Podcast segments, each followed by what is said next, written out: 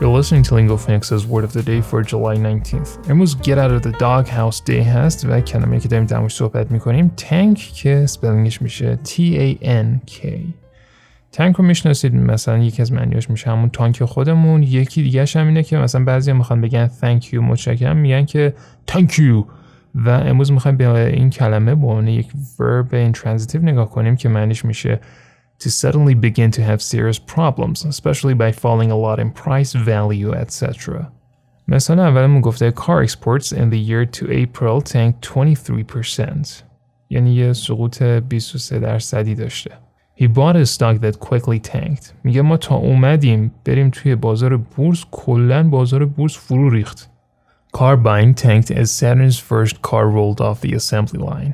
میگه ما تا اومدیم یه دونه اولین ماشین رو تولید کردیم دادیم تو بازار کلا خرید ماشین با مغز رفت تو زمین یه مثال داریم از CNN If nervous Americans stop spending the economy will tank بعد مثال بعدیمون هم از ABC News هستش Tuesday morning's episode features ABC News political director Rick Klein who explains what happens next after Senate Democrats in Texas walked out to tank a vote on new election safeguards. مثال بعدیمونم as Investing Reimagined هست که میگه After severely dropping overnight, largely thanks to crypto continuing to tank along with inflation fears, stocks sharply reversed and began the day in the green.